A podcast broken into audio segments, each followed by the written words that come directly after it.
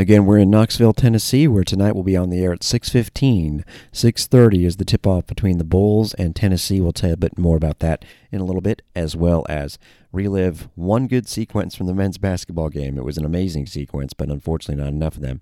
We'll tell you about tonight's game as well. But speaking of amazing sequences, there were several for volleyball on Saturday. This is great to be able to bring it to you live on Bulls Unlimited 2, and told you that we had a feeling this was going to be the one, but boy, after the first set began with the Bulls on top 7-1, and they led deep into the set as much as 6 points, and then to see Memphis turn it around at the end, it was the worst kind of deja vu for a team that has had difficulty closing out matches. Obviously, this year when they've had chances to win, they were 0-15 in the conference, but this first set ended differently.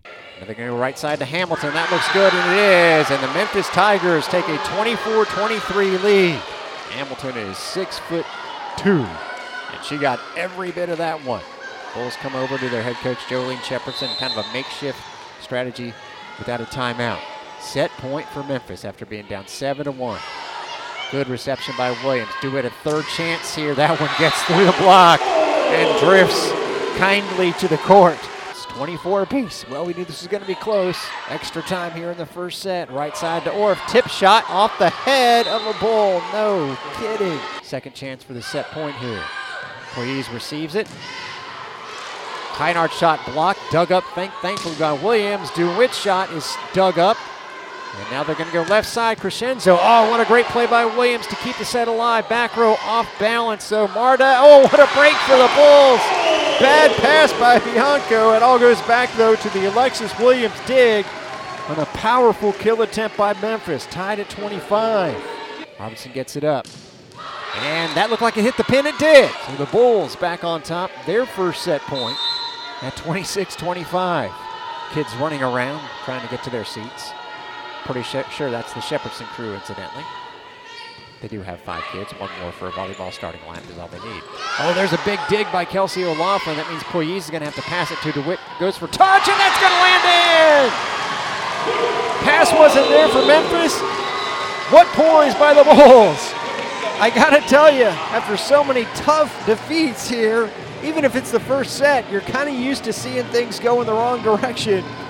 And they pulled it off after it looked like that was going to be the case. They win the first set. Then they easily won the second set. And considering that the Bulls once this year had a 2-0 lead and lost the match, you kind of wanted to take that third set. Sure enough, it was close the entire way, and Memphis won a key reversal. Looked like the Bulls had come back to tie it at 22. Instead, it was 23-21, and they take the set. Then the fourth, of course, was a nail-biter. It was back and forth. Only on a couple of occasions was there a 3-point advantage for either team, and this is how dramatically the match came to a close. It's 23 apiece. Now Memphis serving. Middle. Poyes almost caught her in the face, but she gets it over. Kynard on the left side. Wow, she keeps it going, and now the Bulls have a match point. Clutch up. Why don't you, Reagan Kynard? You've been doing it all day. If the Bulls happen to get an attack here, I would be stunned if they don't go to Reagan Kynard. 24-23. She is up front, but there are options with Hendricks Walker and DeWitt. Poyes' serve just gets over Tolke. A backwards pass. Shouldn't be much of an attack. Block back down, but Memphis keeps the point alive. Bianco pushes it over. Poyes with a set to Kynard with a chance to end it, and she does! Bulls win! Reagan Kynard, absolutely brilliant! Poyes had to pass it that time and set it up. You knew where it was going. And Reagan Kynard, who by 6 surpasses her career high, but most unbelievably with her 17th kill, no errors, and what feels like it went 5 sets, the Bulls actually win it in 4, taking the fourth set 25-23. Well, that was exciting. Final score 27-25, 25-17, 23-25, and 25-23. Reagan Kynard, absolutely the star of the day. I know that the headliner is Marta Svitkovich because she had 23 kills and she was clutch as well. But based on the fact that she had 17 kills and no errors, I'm going to guess, and I don't have time to dig through the volleyball record books right now, that might be the most kills without an error in USF history. In fact, I'm sure not many in the entire country have turned in such a performance all year long. And she did. She deserves Player of the Week consideration in the American Athletic Conference. It was awesome to see them celebrate and smile, and it was alumni weekend. It was really cool that Michelle A. Collier, who of course has her jersey number 10, retired by the USF volleyball program and is currently the head coach of a top 15 team, Georgia Tech, at the match. They played on Friday night. She was there at the school on Saturday, which I thought was really cool. You can still hear that one get replayed. We'll do it plenty on our two channels, along with all the basketball replays and the football game against Cincinnati. Basketball, yeah, well, that was happening on Bulls Unlimited. We had the men's game, and the offense just wasn't there. They had open shots and didn't hit them, but for one crazy stretch where one player in particular did hit a lot of threes. And right now, Joey, Georgia Southern's just out working the Bulls at both ends of the floor. Yeah, but USF is in sleepwalk mode these early games, and so much of it is about who brings the energy. And right now, USF is not bringing energy at all. Well, it's early in the season. They're still trying to figure out the concept of what they're doing, but it's not going really well at the moment. Yeah, this concept is not working right now. 11-3, Georgia Southern on top. Javon Green, as Caleb Murphy's off the floor right now. Trey Moss is the point guard. They kick in the corner. Patrick Lowe, catch and shoot is good. And that's what I was talking about. You enter it in, and then they kick it to the perimeter. What a great pass, but he made the shot anyway. Yeah, Matos did a really nice job of keeping the ball rotation going. Inbounded to Trey Moss. Moss drifting to his left. One-handed pass, wide open as Patrick in the corner. Catches, fires, and hits. Trey Moss with the cross-court skip pass, and D.J. Patrick knocks down the three. He's got a couple in three tries. Well, D.J. Patrick is trying to will the Bulls back into this game with a pair of three-pointers, and the Bulls have cut it now to 5, 14-9. Out to the top to Moss, makes his move to the hoop at the elbow, now leaves it for Jameer Chaplin. Chaplin's been quiet offensively today. Patrick's going to launch another one and hit another one. D.J. Patrick has 3 threes in the first half. Well, he is a rapidly improving player. As you mentioned, he comes from Triton College, had a great freshman year, and that got USF's attention. And he is a guy that certainly can fill it up, as we're seeing right now. Now to Russell Chiwa. He's got a size advantage, but kicks it out to Boggs. Back to the low block. Here comes a double team. He tries to step through that. They get it to Moss. Right side pass. Patrick's going to launch another three. And he got another one! D.J. Patrick's got 4 made threes. They're doing a really nice job of finding Patrick, too. A lot of good ball movement going on to find Patrick wide open for those threes. Well, that was the hockey assist. It wasn't Chiwa's pass out of the double team. Yeah, it was his pass to Trey Moss, and then Moss got it over to Patrick. 21-15, Eagles on top. 5:40 to go in the first half. Left side pass. Terrell Smith to the free throw line. Now back to Patrick. There he is again, and there he is again. His 5th of the game.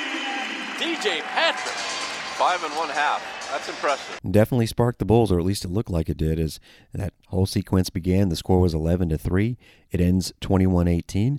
The Bulls would tie it up at 23 with 3.5 minutes to go in the first half. But then Georgia Southern would hit a couple of shots, including a 3 in there, put on a quick 8-0 run, and led it 33-25. Patrick was 5 of 10 on threes in the first half. That is prolific as far as attempts. The rest of the team, outside of his shooting, was 4 for 18. In fact, the starting lineup combined to go 2 for 13. Russ Chiwa, who led the Bulls in scoring in the first game, didn't even get off a shot in the first half, and his free throws failed him. He was just 1 for 3. Second half, Patrick hit one more three, and that was it for the team. 1 for 14 in the second half. And we're talking about open shots, 16 misses in a row, 6 for 28 overall from the floor. And for the game, 26%. Just not going to get it done. I think Georgia Southern is going to be a better team than you might think. They do get the win, the Eagles, 53-41, but still, they're going to have to turn that around. Unfortunately, they get an immediate chance tonight against North Carolina A&T, team that is in its first year in the Big South Conference. You probably know that several MEAC teams, namely the 2 from Florida, moved into the Southwestern Athletic Conference. The SWAC, NC A&T also left for the Big South, where they're actually picked to finish 3rd in their division, the North Division, behind Campbell and Longwood. Winthrop is the picked to win the South Division, so they're thought up pretty highly for their new conference so far this year, though. Off to a slow start offensively. They've lost to NC Greensboro 57-53, and then at JU over the weekend 63-54, so two teams looking to get the offense going tonight. Again, 6:30 pregame, 7 o'clock tip-off, and then we'll be on the air at 6:15 on Bulls Unlimited 2. Tennessee, the opponent, top 15 opponent that's looking to go to 3-0 for the 7th time in the last 8 years, so they're used to being in this category. But what they're not used to is winning such low-scoring games. In fact, they were losing by 2 to Southern Illinois in their opener with 5 minutes to go. Last year, they were 0-8 when they were trailing going into the final 5 minutes, 17-0 when they were ahead. Well, they came back and won that game 59-49. Then they beat UCF in Orlando 49-41 on Friday. 20 points off turnovers. UCF had 5 points in the second quarter. Last year, 0-4 when they scored below 60. This year, they've scored below 60 twice and won both times. So that gives you an idea of how this game might go. Tennessee's missing one of their key players. They just got one back, and she led the way against UCF 6'2 guard Jordan Horston, 14 points. Also a transfer from Troy, who at 6 foot averaged 12.5 rebounds last year. Yep, she's averaging 11.5 in 2 games. That's Alexis Dye.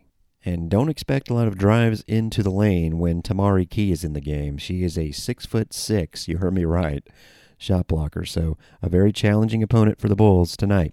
We'll have all the action for you on Bulls Unlimited 2. Hopefully you went to the USF Baseball Twitter page and saw Kayla Cottrell's recap video and of her speaking with the players after Game 2 of the Green and Gold World Series that wraps up today, and we'll try and recap that for you on tomorrow's show, if not soon enough. Seems like those guys are having a good time. Of course, this is ways away, still 3 months or so from the actual start of baseball season, but getting in some good work in their fall ball. And cross country wrapped up its season. South Regional top performer for the Bulls, Nicholas Kamen on the men's side, came in just inside the top 100 in an event in Huntsville, Alabama.